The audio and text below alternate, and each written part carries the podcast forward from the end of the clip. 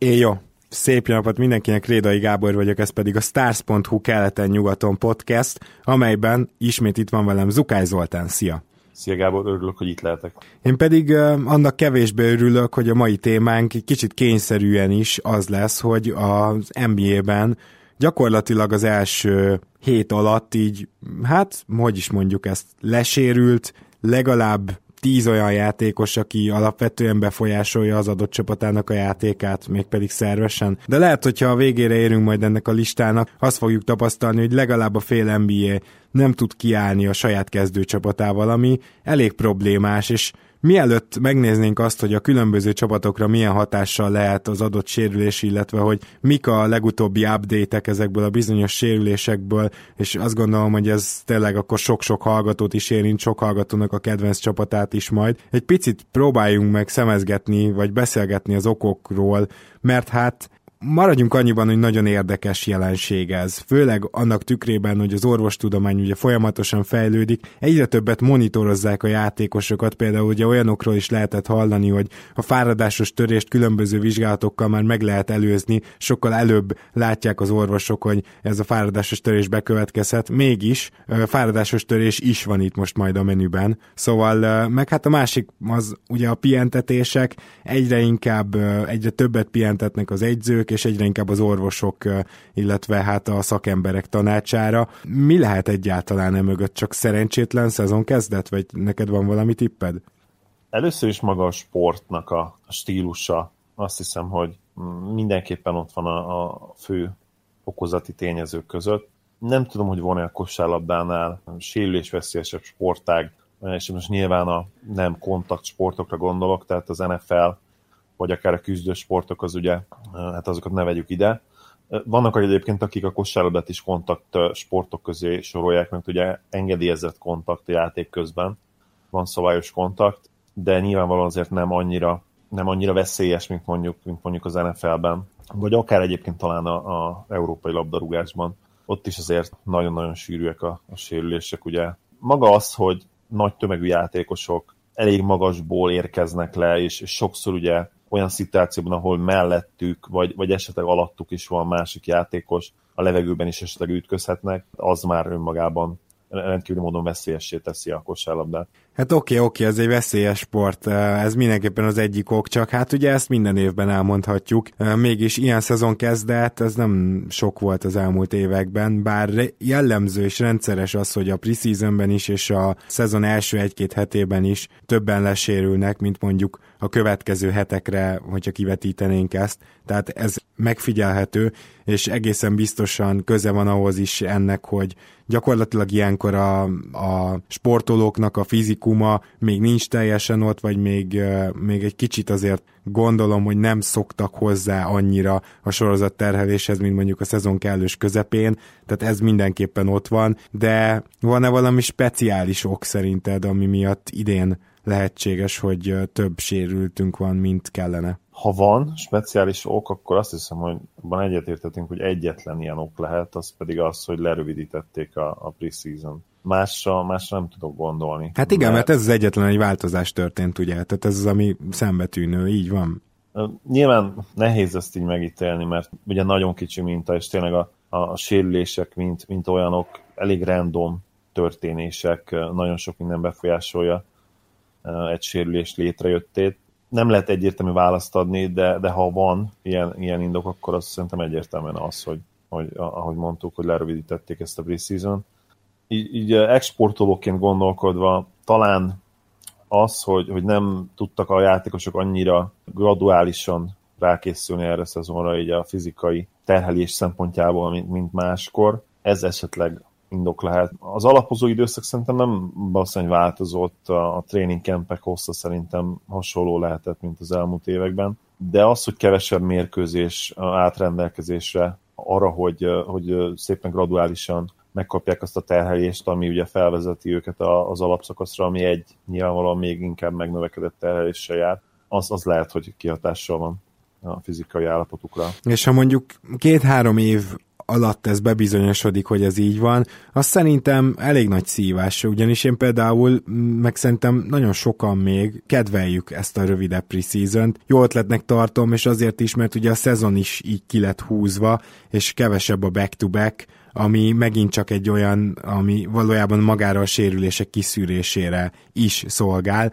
meg hát a pihentetések elkerülésére, de a pihentetés ugye pont azért kell szintén, hogy a sérülést kiszűrjék, tehát ezt próbálja átlépni az NBA azzal, hogy lerövidítette a preseason és gyakorlatilag a preseason utolsó hetéből, vagy akár két hetéből vettek el, és rakták hozzá az alapszakasz hosszához. Szóval érdekes kísérlet lesz ez így, mindenképpen figyelni kell jövőre is, és két év múlva is azt, hogy mennyi lesz a sérülés a, a szezon első egy hetében, mert hogyha ez bebizonyosodik, hogy ez egy trend, akkor ez mégsem lett jó megoldás, pont az eredeti célra. Igen, és szerintem még egy faktorról érdemes beszélni. Hogyha, hogyha elfogadjuk azt az alapvetést, mi szerint a játékosok gyorsabbak, erősebbek, és mint mondjuk a 90-es években voltak, vagy akár a 2000-es évek elején, akkor azt is el kell fogadnunk, hogy bizony azok az erőhatások is, amelyek játék közben érik őket, azok is nagyobbak lesznek. Tehát, hogyha egy nagyobb tömegű játékos magasabbra ugrik fel, mint mondjuk egy 90-es évek beli játékos, akkor rá a visszaérkezésnél bizony nagyobb erők fognak hatni. És, és ez is belejátszott abba, hogy, hogy nő a sérülések száma annak ellenére is egyébként, hogy magukkal a sérülésekkel való foglalkozás, ugye a rehabilitáció, a műtétek nyilvánvalóan javultak 90-es évek óta. Igen, egyébként a gyorsabban mindenképpen egyetértek, azt gondolom, hogy most már a liga átlagban egyszerűen gyorsabb, gyorsabb játékosok alkotják, atletikusabbak, az erősebben nem feltétlenül, mert ugye nem épp a magas emberek korát éljük, és így összességében nem tartom valószínűnek, hogy erősebbek lennének a mai játékosok, de ez teljesen mindegy is, mert itt szerintem a gyorsaság sokkal nagyobb faktor. Már csak olyan szint szinten is, hogy mivel a játék is elképesztően felgyorsulni látszik, és ugye rengeteg, tehát az ISO korszakhoz különösen hasonlítva, rengeteg olyan labdajáratásos támadási módszer jött létre, ami korábban nem igazán volt jellemző, ugye erre a védelmeknek is reagálni kell, és ilyen szempontból a védekezés elképesztően gyors irányváltásokból áll most, sokkal többből, mint ugye kitenni a, az alkarodat és birkózni pozícióban, hogy ne jöjjön bejebb a, az ellenfél ISO sztárja. Szóval, hogyha mindezt egybeveszem, akkor ez kevesebb pihenési idő is védekezésben, sőt gyakorlatilag ez a része teljesen átalakult, így nagyobb megterhelés kapásból, és még sokkal gyorsabb és több irányváltásra is van szükség. Ez mondjuk támadásba, védekezésbe is igaz. Tehát nyilván a játéknak az átalakulása is egy faktor. Erre nem tudjuk rámondani, hogy ez kifejezetten erre a szezonra jellemző, csak említsük meg mindenképpen. És hát én azt javaslom akkor, Zoli, hogy nézzük meg a csapatokat. Elég sok csapat lesz, aminek kénytelenek leszünk hosszabb távú vagy jelentős sérültről beszámolni, és elég kevés, akinél azt mondhatjuk, hogy gyakorlatilag teljes erőbedobással küzdhetnek, és mindenki a fedélzeten van. Mit szólsz egy névsorrendhez? Úgyis mindig, mindig kikerüljük a névsorrendet, meg az ilyen szokásos felsorolásokat. Itt az idő, hogy beálljunk a sorba. Tehát úgy érted, hogy mondjuk menjünk ABC sorrendbe végig a csapatokon? Így van. Rendben. Jó, hát akkor kezdjük az Atlanta hawks ahol már is fontos sérültet kell, hogy bejelentsünk, mert ugye, mint mindannyian hallottatok, Dennis Schrödernek ment ki a bokája, viszont ezt tegyük gyorsan hozzá, hogy ez nem olyan hosszú távú sérülés, végül is úgy tűnik, hogy Schröder nem sérült meg annyira, hogy ez jelentősen befolyásolja majd a szezonban lejátszott meccseinek a számát. Most egy pár mérkőzést kihagy, de hogy milyen hatással lehet ez az Atlanta Hawksra, eddig is probléma volt náluk az, hogy támadásban már, már a tavalyi Atlanta is rossz volt. Az ideit én konkrétan a legrosszabban támadó csapatnak vártam, és akkor ebből vetett ki az egyetlen értelmes ballhandler Tehát eh, én azt gondolom, hogy az is csoda, hogyha az Atlanta valamelyik meccsén eléri mondjuk a 100 pontot azok közül, amelyben Schröder nem játszik. Eh, és hát itt még gyorsan megemlíteném csak úgy mellékesen, hogy DeAndre Bembry is megsérült, ugye most műtötték meg, és 4-6 hétre kiesik az ígéretes, ugye elsőkörös választotja az Atlantának, még hogyha nem is most újonc, hanem tavaly volt az. Az is probléma, mert ugye őt meg nem játszatnák szerintem mindenképpen szeretnék fejleszteni, szeretnék, hogy az atlantai winggyárból kijöjjön a következő Demarikáról, sőt most ugye kettő ilyen projekt is fut egymás mellett, és ezért lehet, hogy Bemri hiánya, mint tankoló csapatnak jobban fáj, Schröder igazából a, az ő hiánya a tankot csak és kizárólag megtolja. Igen, Söder hiánya az, az egyébként remek mérleget, amit az első héten sikerült elérni a Hawksnak, mindenképp veszélyezteti. igen, tehát ugye nyertek egy meccset, arra gondolsz itt ironikusan, hogy van, igen. talán nem kellett volna, bár nem tudom, mert lehet, hogy közben örülsz, mert a Dallas ellen nyerték.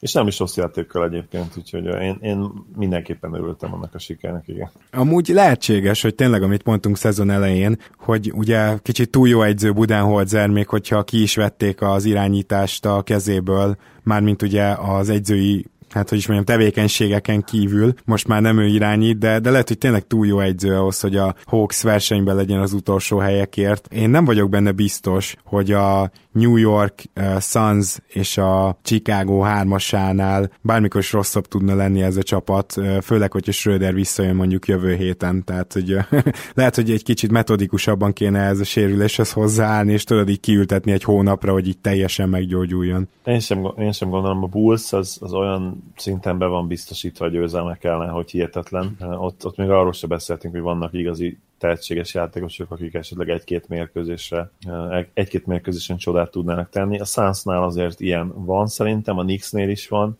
Most ugye éppen képi egy pocsék meccsen van túl, nagyon borzasztóan játszott a Celtics ellen. Ugye az első két meccsen extra klasszis formában volt, és uh, ott azért közel is volt a, a Knicks a győzelemhez, tehát amikor ő egy ilyen 30 pont 12 pattanos meccset oda tesz, azért nekik lesznek győzelmi esélyeik. A Bullsnál nincs gyakorlatilag olyan játékos, aki erre képes lenne, én azt gondolom, úgyhogy ők tényleg akár a, a rekord, negatív rekordért is harcba szállnak majd. Azt a mindenit. Hamarosan eljutunk hozzájuk is, de hát nézzük meg most a Boston. Na most az a helyzet, hogy itt ugye az az egyetlen egy komolyabb sérülés, ami van, arról már beszéltünk, Gordon Hayward.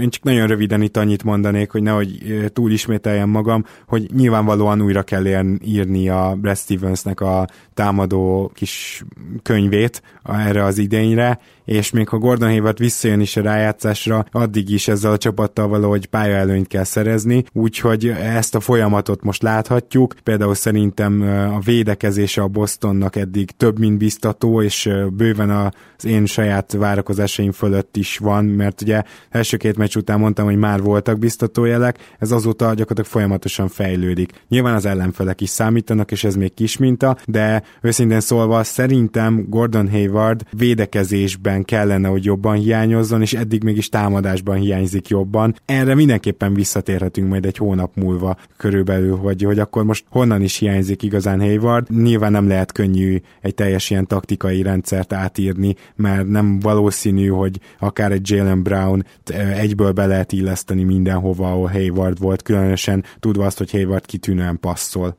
Igen, és hát ugye messze nem is olyan jó dobó Brown, mint, mint Hayward, úgyhogy spacingbe is, is kell valahogy pótolni, bár most a Knicks egyébként kiválóan dobott megint, a, a, még néztem meg a statisztikákat, de de hogy néztem a meccset, azért közben volt jó pár triplája és középtávolja is. Ideje lenne őszintén szóval, Stevens összerakja ezt a Celtics védekezést, hát ha pont most sikerül neki, mert az, az nagyon fontos lenne következő csapatnál, Brooklynnál is kénytelenek vagyunk egy egész szezonra kidőlt játékosról beszélni, Jeremy Linről. Érdekes, hogy ugye sokan beírták persze teljesen úgymond valahol jogosan és reflexzerűen azt, amikor Lin sérülését bejelentették, hogy hát igen, a Brooklyn pick akkor most nagyon felértékelődik, és megint szar lesz a Brooklyn. Nem vagyok ebben teljesen biztos. Linnek a, a stabil pick and roll-ja, ugye ő nagyon jó pick and roll irányító, és, és nem szórja el annyira a labdákat most már, pedig régen ugye ez jellemző volt volt rá, szóval az tényleg hiányozni fog, ezt elismerem, de ugye a Brooklyn olyan szintű rohanást mutat be, erről biztos, hogy külön fogunk beszélni, de hogy így nem tudom milyen all-time rekordot készülnek megdönteni, hogy ez a csapat, ez gyakorlatilag 10 másodperc alatt megpróbálja befejezni az összes támadását, de van, amikor inkább ennél is kevesebb, és ebben a rendszerben lehet, hogy nem fog talán annyira hiányozni Lin, úgyhogy én most még nem harangoznék a Brooklyn esélyei fölött, és ha esélyekről beszélünk, akkor én még mindig a playoffot mondom, nem tartom továbbra se realitásnak, és szerintem nem fognak beférni, de azért nem hiszem, hogy így az említett Chicago, Atlanta, New York szinten lesznek, azért ennél továbbra is följebb lesznek, én azt gondolom. Szerinted mennyire tudják átvészelni Lin hiányát ebben az idényben? Kezelem Lint, nagyon intelligens srác, ugye nemrég volt egy egészen szenzációs nyilatkozata, ugye Ken- Kenyon Martinnal szemben, aki ugye ez a cultural appropriation, ahogy mondani szokták angolba, azzal vádolta meg, ugye ez azt jelenti, amikor egy más kultúrából jövő ember valami olyan szokást felvesz, és, és itt most a szokásra gondolhatunk akár hajviseletnél is, vagy, vagy ruházkodás, bármi, vagy esetleg ugye egyéb ilyen faktorok, tehát hogy egy másik kultúra valamilyen ilyen jellegzetes vonását gyakorlatilag magára ölti. Magára ölti, igen, ugye, és ez az ő esetében a cornrows hajviselet volt, és hát Canyonnak volt egy egészen döbbenetesen buta Instagram videója erről, ahol hát nem hazudtolta meg önmagát, és hát zseniális válasza volt erre Linnek, ahol, ahol mondta, hogy ő is itt kicsit oda bőkve, de közben meg is dicsérve Kémártot, mert ugye általában az egyik kedvenc játékos volt felnőve, és a posztere kint volt Lin szobájának a falán. Szóval egy oda bökte neki, hogy hát az se bánja, és őt nem zavarja, hogy, hogy Martinon kínai tetoválások vannak.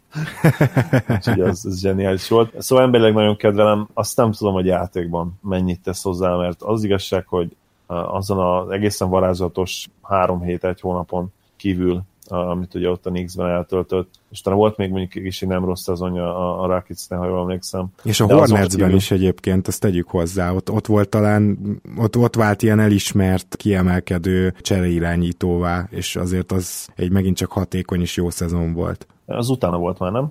Igen, igen, a Rockets után, így van. Igen, egyébként pont ezt is akartam mondani, hogy csereként, hogy ezért gondolom azt, hogy ő, hogy ő csereként egy jó játékos, de egyébként nem hiszem, hogy pótolhatatlan lenne bármelyik csapatnál, még egy olyan csapatnál sem egyébként, amelyiknél nincs túl sok talent a rosterem, mint a Nets. Igen, de ráadásul, hogyha már a Nets védelmében mondhatok valamit, akkor pont ebbe az egyes-kettes pozícióban nem állnak rosszul, mert Krebnek is valójában kettes a posztja, és Lövörtnek is. Tehát, hogyha mondjuk ezt megnézed, akkor azt gondolom, hogy még azt is rá is mondhatjuk, hogy a Nets bár kicsit csökkentek az esélyeik, de azért megvannak az emberék a pótlásra. Úgyhogy semmiképpen nem temetném ezt a csapatot ezzel, akkor gondolom egyet tudsz érteni. Igen, mert hát ugye, ahogy mondani szokták, nincs semmi incentív, ugye nincs, nem okuk az, hogy tankoljanak tényleg ez, ez már önmagában egy akkora mentális előny ebből a szempontból, hogy nekik nem megoldás az, hogy rosszul játszanak és ne hajtsanak egy meccsen, úgyhogy ők biztos, hogy nagyon keményen fognak menni az alapszakaszban. A következő gárdánk a Charlotte Hornets, és hát ugye itt sem nagyon tudunk clean billről beszélni, vagyis hogy teljesen tiszta lapról, ami a sérüléseket illeti, sőt. Michael Carter Williams hamarosan visszajön, ő teljes preseason kihagyta, úgyhogy nála gyakorlatilag az, hogy visszatér, az még csak egy dolog lesz, de utána valószínűleg több meccsre lesz szüksége, hogy egyáltalán NBA játékosnak nézzen ki, amivel alapból is problémák voltak az elmúlt években, viszont ugye amiről itt beszélnünk kell, az Batum és Kid Gilchrist. Kid Gilchrist hamarosan visszajön, ami nagyon-nagyon fontos lesz szerintem a Hornetsnek, mert végre megint lesz a periméteren egy olyan védőjük, akire tudják alapozni az amúgy, általam legalábbis, de jól emlékszem általad is viszonylag jónak várt védekezésüket. A másik viszont Batum, akinek ugye a könyökével van baj, és ezzel az a probléma, hogy ezek a könyöksérülések, ezeket így nem tudják pontosan belőni. Most például itt az oldal, amit nézek, december 1-et mond, hogy legalább addig nem lép pályára, ami épp elég hosszú idő, és épp elég baj a Hornetsnek, ezt is már taglaltuk, hogy miért, ugye Batum a second ball handlerjük, a, aki a második olyan opció, aki le tudja ütni a labdát, akár pick and is tud kezdeményezni, és ez nyilván nagyon fog hiányozni. Valószínűleg a védekezése is, hogyha azt nézzük, hogy Jeremy Lamb kezd a helyén, vagy hogyha Munkot, illetve Dwayne Bacon-t nézegetjük. De a még nagyobb probléma az, hogy ez a legalább december 1, ez akár január is lehet nyugodtan. Sajnos a könyök az egy ilyen dolog. Igen, a könyök az pontosan ez, ugye a váll mellett talán az egyik legtrükkösebb izület, ami ugye a felső testem van, és így elromolhat kosárlabda szempontból. Én nagyon remélem, hogy vissza tud térni Bátum, mert hát nagy szüksége lenne ennek a Hornetsnek. Az ő játékára is, főleg ugye az a, a, arra a playmaking játékszervező készségre, ami neki van. Mert egyébként talán még védekezésben problémás, de, de úgy, amúgy, amit hoz támadásban, ugye a dobására gondolok, azt meg ugye egyébként nagyjából tudnák is pótolni, de ugye ez, ez a playmaking és, és ez a, a védekezés, amit ő tud, amikor koncentrál, arra nem nagyon van emberük jelen pillanatban. Hát igen. Főleg ugye így, hogy, így, hogy uh, Kid uh, Gilchrist még nem játszhatott, és most fog visszatérni. Akit még én nagyon-nagyon várok vissza, az Cody Zeller, már csak azért is, mert benne van a fantasy csapatomban, ha minden igaz, ezen a héten valamikor visszatér. és térjünk akkor át a Chicago Bullsra, ahol szintén van sérültünk, igaz, itt talán nem olyan hosszú távú, uh, illetve hát egy van, aki a hosszú távú sérülését, uh, sérülése után valamikor decemberben vagy november végén térhet vissza, Zach Levin. Őszintén mondom, hogy a Bulls helyében a lehető legóvatosabb lennék, semmi értelme ezt siettetni, vagy az is elképzelhető, hogy addigra már olyan vereségszériában lesz a Bulls, hogy inkább visszahozzák Levint, hogy hát ha vele nyernek egy-két meccset. Ami közelebbi és érdekesebb, az Chris Dunn visszatérése, mert hogy ugye nem is játszik Jeremy Grant olyan rosszul a helyén, és egyáltalán vagyok benne biztos, hogy Chris Dunn kezdő irányító lesz, amint visszatér. Már csak azért sem, mert ugye pályafutása eddigi szakaszában sehol nem igazolta azt, hogy ő a közeljövőben minőségi kezdő lehetne. Ugye a Bullsnál is tulajdonképpen ilyen kísérletezés az, hogy ő, hogy ő kezdett. Ez, ez az új, új sérülés, nem hiszem, hogy annyira zavarná őt hosszú távon meglátjuk, hogy hogyan tud visszatérni. Az biztos, hogy a dobása eddig sem volt jó, úgyhogy ha véletlenül folytatná, akkor nem biztos, hogy az újjára kell majd fognunk a dolgot. Na igen, viszont ugye a másik, amiről szintén beszéltünk már, az Mirotic és Portis elképzelhető egyébként, hogy egyszerre térnek vissza, vagy hát a, lehet, hogy Portis előbb, de ugye Miroticnál 4-6 hetet mondtak, tehát például itt előttünk egy november 24-e időpont van, az lehet akár hamarabb is mondjuk maszkban. Minden esetre ez inkább a csapat kémiában lesz kérdéses, azért utólag eléggé kiderült az, hogy a buszjátékosok nagy része abszolút a Portis oldalán állt, gondolom nem biztos, hogy helyeselték azt, hogy, hogy tényleg élesben ütött, de magában a vitában Mirotic volt az agresszor, hogy te is mondtad ugye ő, őről a köztudott el, most már nekem is, hogy egy tirpák, akkor valószínűleg most sem volt másként, viszont nagyon érdekes lesz, hogyha mind a ketten egyszerre visszatérnek, hogy hogy tudják kezelni a helyzetet. Hát Portis egy fiatal ember, aki ugye el is vesztette a fejét, Mirotic pedig, hogy is mondjam csak, lehet, hogy ő 25 éves, de akkor eddig nem tűnik annak a higgadt profinak, úgyhogy, úgyhogy ebből még lehetnek gondok. És hát, hogyha most tegyük fel, mindenki visszatér, az, hogy Cameron Payne mikor tér vissza, az nem teljesen irreleváns. De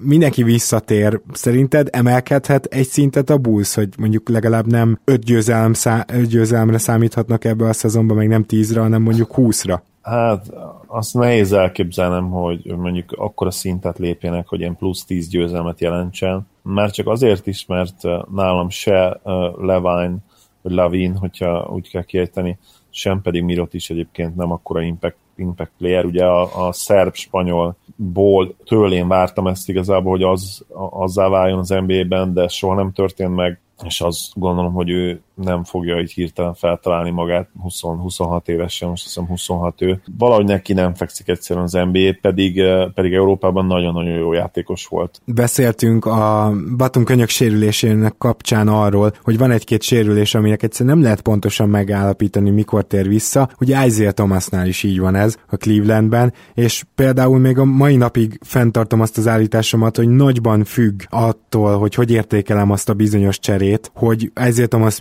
milyen hamar tud visszatérni, és milyen állapotban. E, és azt gondolom, hogy itt azért több lehetőség is van, tehát hogy most mennyire befolyásolja a Clevelandet Isaiah Thomas hiánya, megoldják támadásban még nélküle is. E, az a helyzet, hogy LeBron egyszerűen annyira jó, hogy a ráépülő támadó játék az elit lesz, így is, meg úgy is. Viszont ezt is még tovább emelhetik egy Isaiah thomas az már lehet, hogy scary kategória, csak hogy egyáltalán nem biztos az, hogy Thomas mondjuk december végén, január elején visszatér, ahogy a optimistán ugye mondják, és az sem biztos, hogy egyből fizikailag olyan állapotban lesz, meg hát te is említetted korábban, hogy a csípősérülés az olyan, hogy utána a rugalmasságot nehéz ott visszanyerni. Jó kérdés, hogy mi lesz ebből, és én azt gondolom, hogy most nem is tudjuk igazán megítélni, mert még nem láttuk ezt a Clevelandet Tomasszal, nem tudjuk, hogy mi az, ami hiányzik, illetve hogy védekezésben lehetnek-e még ennél is rosszabbak, mert az a része eddig nem nagyon működik. Pontosan. James kiváló irányító magam azok közé tartozom, akik oda sorolják őt évek óta, mert lehet, hogy ha, hogyha védekezésbeli posztját nézik, akkor ugye kis csatár,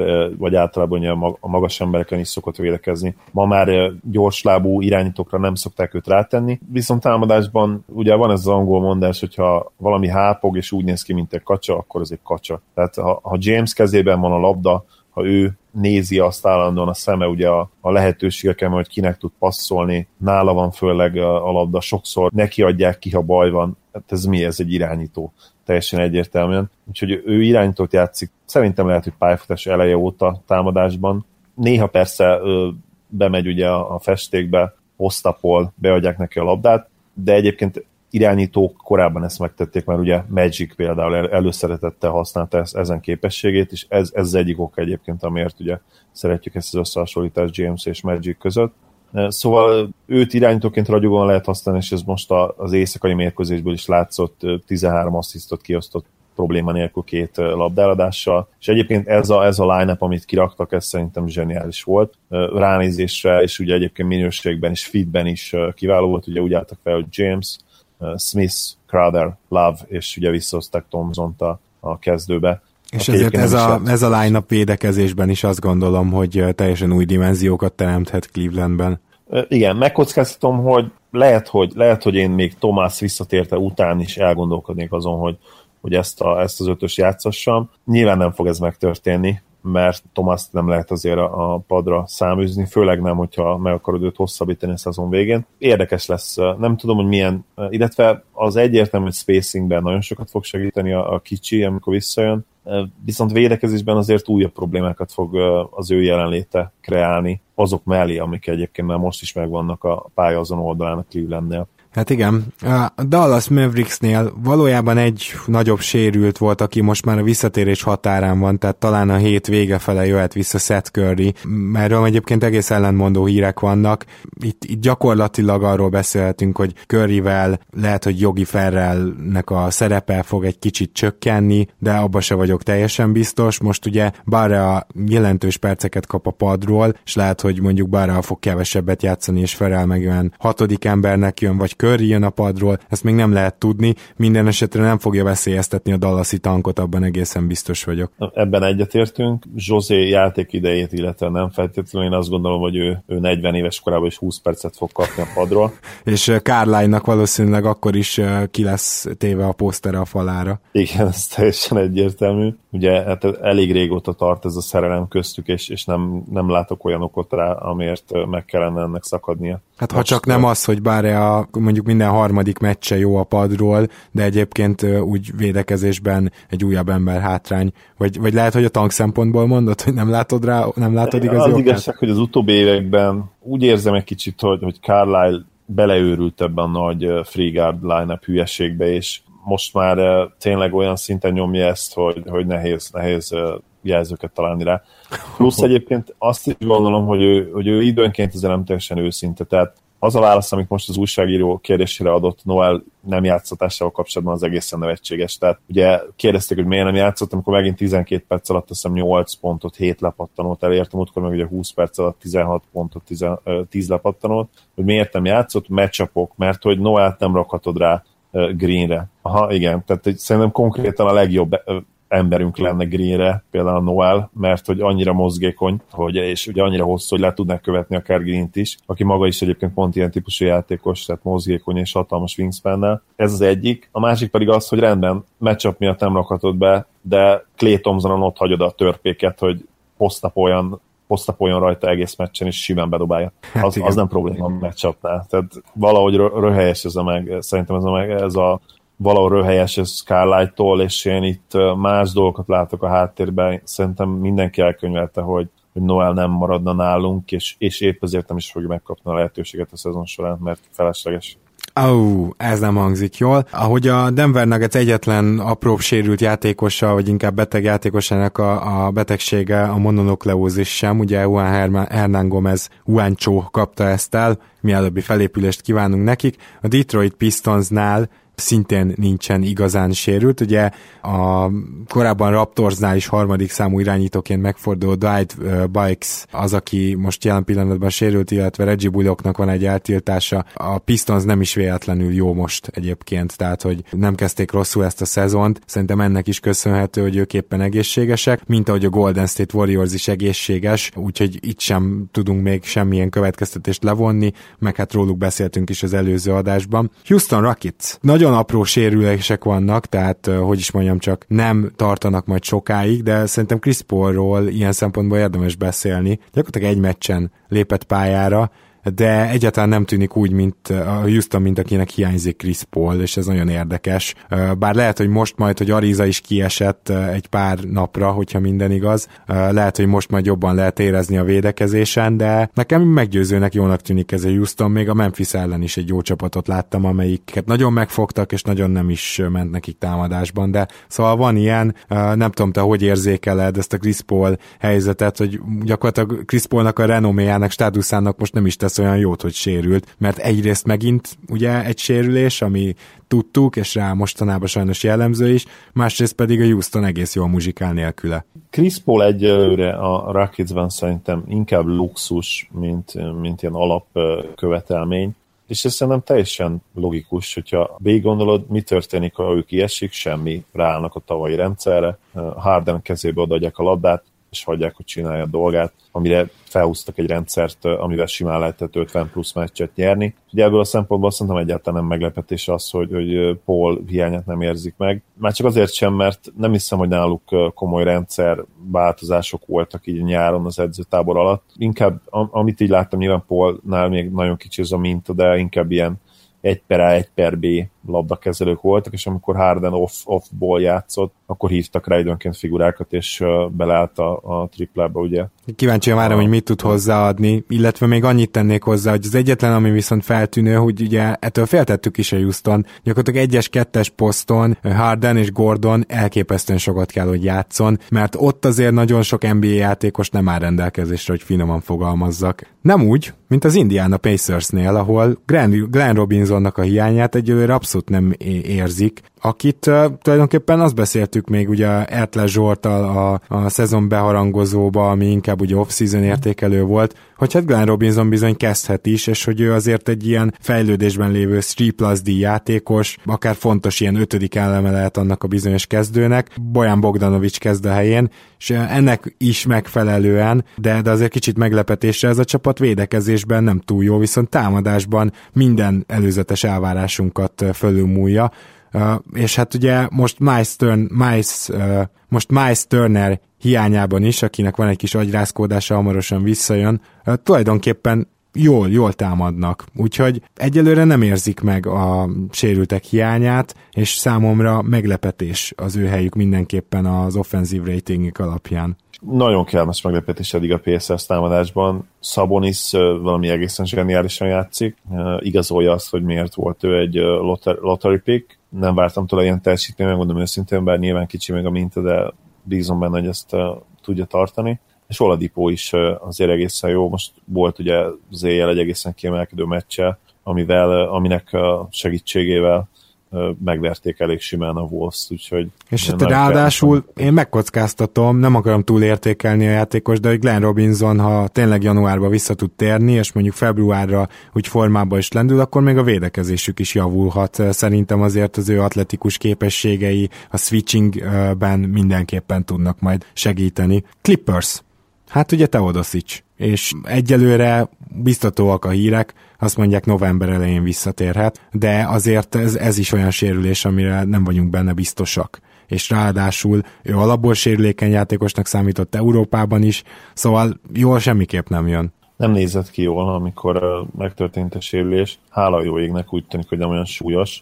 Én nagyon-nagyon hiányolnám őt ebből a egészen jó Clippersből. Mi ezt vártuk tőlük, ugye mind a ketten e- egészen jó csapatot vártunk, tény, hogy, hogy eddig azért még olyan nagyon komoly ellenfelek ellen nem játszottak, kivel ugye a jazz azért, azért kiváló teljesítmény nyújtottak, és nagyon remélem azt, hogy tudják folytatni. És azt hiszem, hogy ez egyébként a sok Clippers szurkol is egyetért ezzel, hogy eddig a játékuk picivel látványosabb és, és önzetlenebb kosárlabdára épül, mint, mint ami Paula volt. Ő picit azért egy ilyen labda domináns kosárlabdát nyomott, és, és amit nagyon vártunk az az, hogy Griffin majd Chris Paul hiányában kiteljesedhet, mert ő egyébként a múltban is, amikor nem volt Paul, nagyon sokszor a hátára tudta venni a csapatot, és egészen brutális statisztikákat hozott. Igen, és eddig ez be is bizonyosodott. Los Angeles Lakersnek nincsen sérültje, a Memphis Grizzlies sérültjéről pedig beszéltünk gyakorlatilag az előző adásban. Bárki is a kezdőkettes, McLemore vagy Selden, az sérült, viszont Selden hamarosan visszajöhet. McLemore csak november 7-ére, tehát ez azt jelenti gyakorlatilag november közepe fele. J. Michael Green is szintén november közepe fele.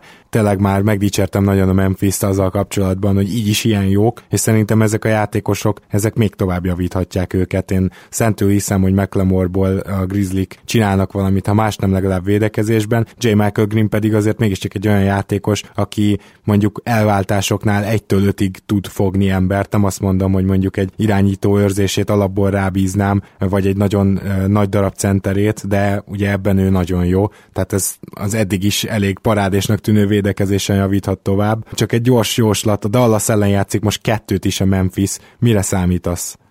két Dallas vereségre mindenképpen. Ja, de mekkora árat? Tehát, hogy hány pontot hoznak. dobtok ennek a Memphisnek? A két ja, meccsen együtt meg lesz a 150? Azért az meg, az szerintem meg. én átlagban olyan 80-at be fogunk tenni. Uh-huh. És a 170-re mernél fogadni? Valahol oda, oda tenném az over valószínűleg 170 környékére. Na hát és Memphisről tudni kell, aki esetleg nem olyan szinten követi, hogy a második kedvenc csapata, mint én, hogy pont az ilyen meccseket szokta elbukni, tehát hogy majd meglátjuk, hogy hogy alakul.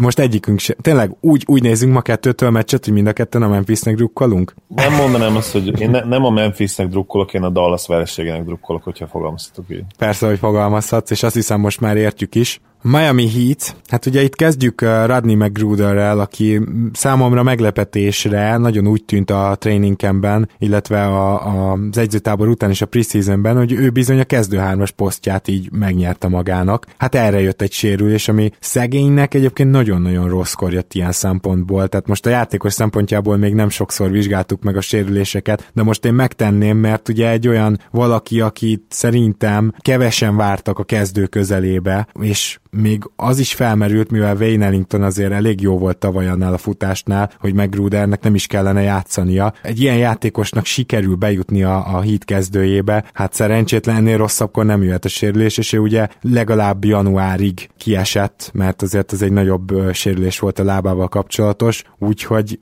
én őt sajnálom igazából. A hit nélküle is szerintem jól fog muzsikálni. Egyetértek, viszont ha valakiről el tudjuk képzelni azt, hogy ki kimásszan ebből a kalamajkából, és valami zseniális megoldás miatt elővisszatéresen a pályára, akkor az, az McGruder.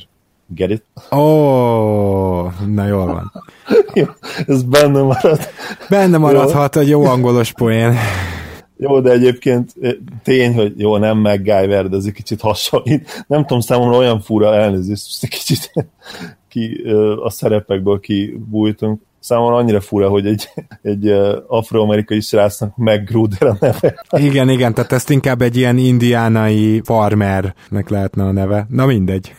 igen, egyébként tavaly is már egészen ott teljesítmény nyújtott, és ha jól emlékszem, ő nagyon sok meccsen kezdő is volt. Igen, igen. Ne, nem volt egyébként labdégényes egyáltalán, és támadásban hát valljuk be, azért nem mutatott sokat, viszont pont, pont az a tipikus hites játékos volt így az utóbbi években, aki, aki egyébként minden más fronton hozzátett. Nem is, azt nem is pattanózik jól, per 36-ra azt hiszem, 5 környékén lehet, és védekezésben pedig, főleg ember elleni védekezésben egészen, egészen jó teljesítményt tud nyújtani. Igen, kíváncsi vagyok, hogy így most visszakerülhet-e, főleg, hogyha a Heat addig így megtalálja magát, most már Ellingtonnak is volt egy nem tudom, öt triplás meccse talán, tegnap vagy tegnap előtt, szóval most már ő is kezd belemelkedni. Kíváncsi vagyok, hogy Megruder vissza tud-e úgy térni, hogy visszatalál a, a parkettára is mondjuk játékpercekben és akkor a mai utolsó gárdánk az a Milwaukee Bucks, amit átnézünk, és akkor holnap is majd befejezzük ezt a bizonyos sort, úgyhogy nem kell majd sokáig várnotok csapatok sérültjeinek vizsgálatára a Minnesota-tól egészen, majdnem azt mondtam, hogy Z-ig, de hát a Washingtonig természetesen. Viszont a Bucksnál ugye egyetlen egy sérült van, aki most még érdekesebb helyzetben lesz, ugyanis ez a Bucks egyelőre nagyon-nagyon jól működik, Antetokumpóról már nagyon sokat beszéltünk, de én azért megemlítettem, és gondolom egyetértesz velem, hogy egyelőre a kisegítő személyzet is hozza, amit lehetett várni. Brogdon is hozza a tavalyi játékát, Middleton, a helyi svájci bicska, ugye szinte kicsit mindent tud, de egyébként pedig egy Elite 3 játékos, és hát egyrészt kíváncsi vagyok, hogy be akarnak-e szállni ebbe a Bledsoe dologba, mert ugye voltak ilyen hírek. Brogdon semmiképpen nem adnám oda, úgyhogy ezt csak így most mondom, hogy azon nagyon meglepődnék, nem lehetetlen, de másrészt ugye Jabari Parker az a bizonyos sérült, és nagyon érdekes lesz őt visszailleszteni, mert ahogy te is mondtad, teljesen egyetértek, ha mégiscsak valahol erősíteniük kellene, akkor az irányítóban, csak ugye nem Brogdon feláldozásával, és sokkal inkább adnék mondjuk egy Delhi plus Pick csomagot, és ehhez képest egyébként egy Monroe Maker csomag is repkedett itt a levegőben, szóval szép nagy káoszban vagyunk tartva, de amit akarok mondani, hogy egy olyan kisember, aki meg tudja bontani a védelmeket Antetokumpo mellé, talán még sokkal jobban hiányzik, mint Jabari Parker, aki egyrészt nem tudjuk, hogy milyen állapotban tér vissza, másrészt nagyon szkeptikusak vagyunk ezzel, harmadrészt nem vagyok benne biztos, hogy a Bucksnak Jabari Parkerre van most szüksége. Hogy érzékeled ezt? Olyannyira egyetértek, hogy Parkerrel kapcsolatban már tavaly is felmerültek ilyen hangok, amikor egyébként 20 pont környékén átlagolt 60%-os TS-sel. Hát igen, csak a csapat szar volt mellette, igen, meg ugye... Pontosan. Igen. Mert egyébként ő hiába jó szkórer, és hiába nagyon-nagyon tehetséges a pályázon oldalán. Egyrészt ugye pocsékvédő, de tényleg horribilisen rossz.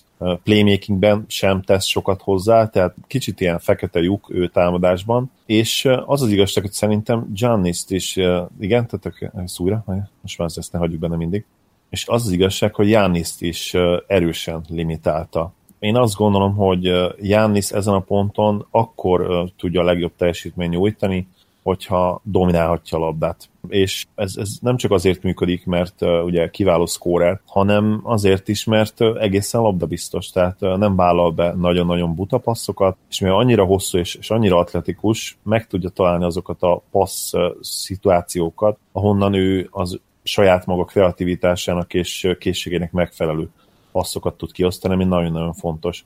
LeBronnak is egyébként ez az egyik nagy erőssége, hogy nem muszáj beleállnia neki a flickflagba, és három játékos lábai között megcsavarva oda passzolni a labdát a centernek, hanem általában meg tudja találni azokat a szituációkat, ahol szinte minimális esély van arra, hogy, hogy egy védő meg tudja szerezni tőle a labdát egy passz után. Hát igen, és akkor, hogyha mondjuk arról beszélünk, hogy Parker kiegészítésként visszajön, akkor pont ez van, amit mondasz, hogy ilyen szempontból fekete lyuk, labdaigényes, és nehéz vele kialakítani így egy chemistry egy ennyire labdadomináns ember mellé, Viszont, hogyha lenne még egy valaki, egy kis ember, egy irányító, aki tud kezdeményezni, akkor ugye legalább azt elérnénk, hogy amikor Gianni szül, akkor a padot valaki tudná kezelésbe venni. Most ezt úgy is lehet érteni nyugodtan, hogy akár kezdhet az a bizonyos irányító, ha például Bledsoe érkezne, de mondjuk Bledsoe-t hamarabb leültetnék, Giannis felhagyják, és amikor Giannis ül, akkor meg Bledsoe van bent, és ez pedig már egy olyan minőségi változást eredményezhetne, hogy a Bucks akár a jó támadó csapatok közé is odaérhet, amit még egyszer mondok, amit már ugye előző adásban is itt hangsúlyoztunk, hogy attól, hogy Antetokumpo ilyen fantasztikus, attól ez még nem lesz egy ilyen elit támadó csapat. Én nem tudom, hogy Bledsoe-tól az lenne. Na és hát akkor itt érünk el a elvileg támadó fenomén Jabari Parkerhez. A védekezés vele egészen biztosan gyengül, és lehet, hogy a támadás is. Tehát, hogy e- e- ez így összefoglalva a probléma. Nagyjából jól, jól foglaltam össze, mit gondolsz? Maximálisan. Minden más lenne, hogyha, hogyha Jannis ezen a ponton tudna off-ball játszani, tehát nem lenne annyira pocsék shooter, mint amennyire ő az ugye triplából jelenleg, de így, így számára és a Bucks érdeke is egyébként ez, hogy ő dominálja a labdát, és ebbe nem fér bele jelen pillanatban egyáltalán egy olyan játékos, mint, mint Parker. Még akkor sem, hogyha egyébként ő nem rossz off-ball spot-up shooter.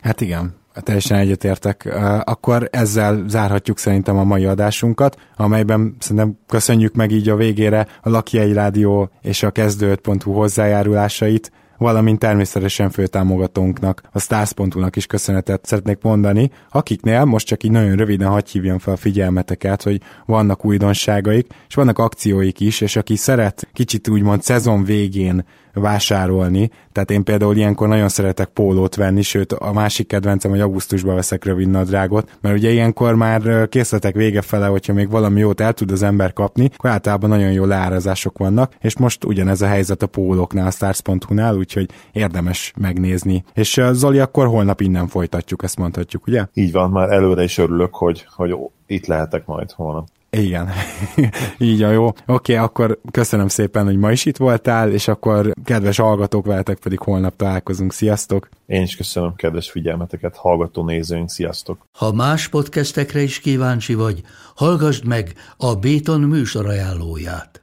El tudod képzelni, hogy a podcastet, amit éppen most hallgattál, fél év múlva már a mesterséges intelligencia generálja? Mi sem. De ha érdekel, eljötte már a gépek lázadása. Hallgass bele az Embertelen podcastbe. Orsós Lajos vagyok, a műsor házigazdája. Egyelőre még élőben. Egyelőre. Fedezzük fel együtt, hogyan ismerkedik, randizik, mesél és vitatkozik Betty és Péter, két teljesen mesterséges intelligencia. Lajos, a podcast címét mond még egyszer, Léci. Oké. Okay. Embertelen podcast.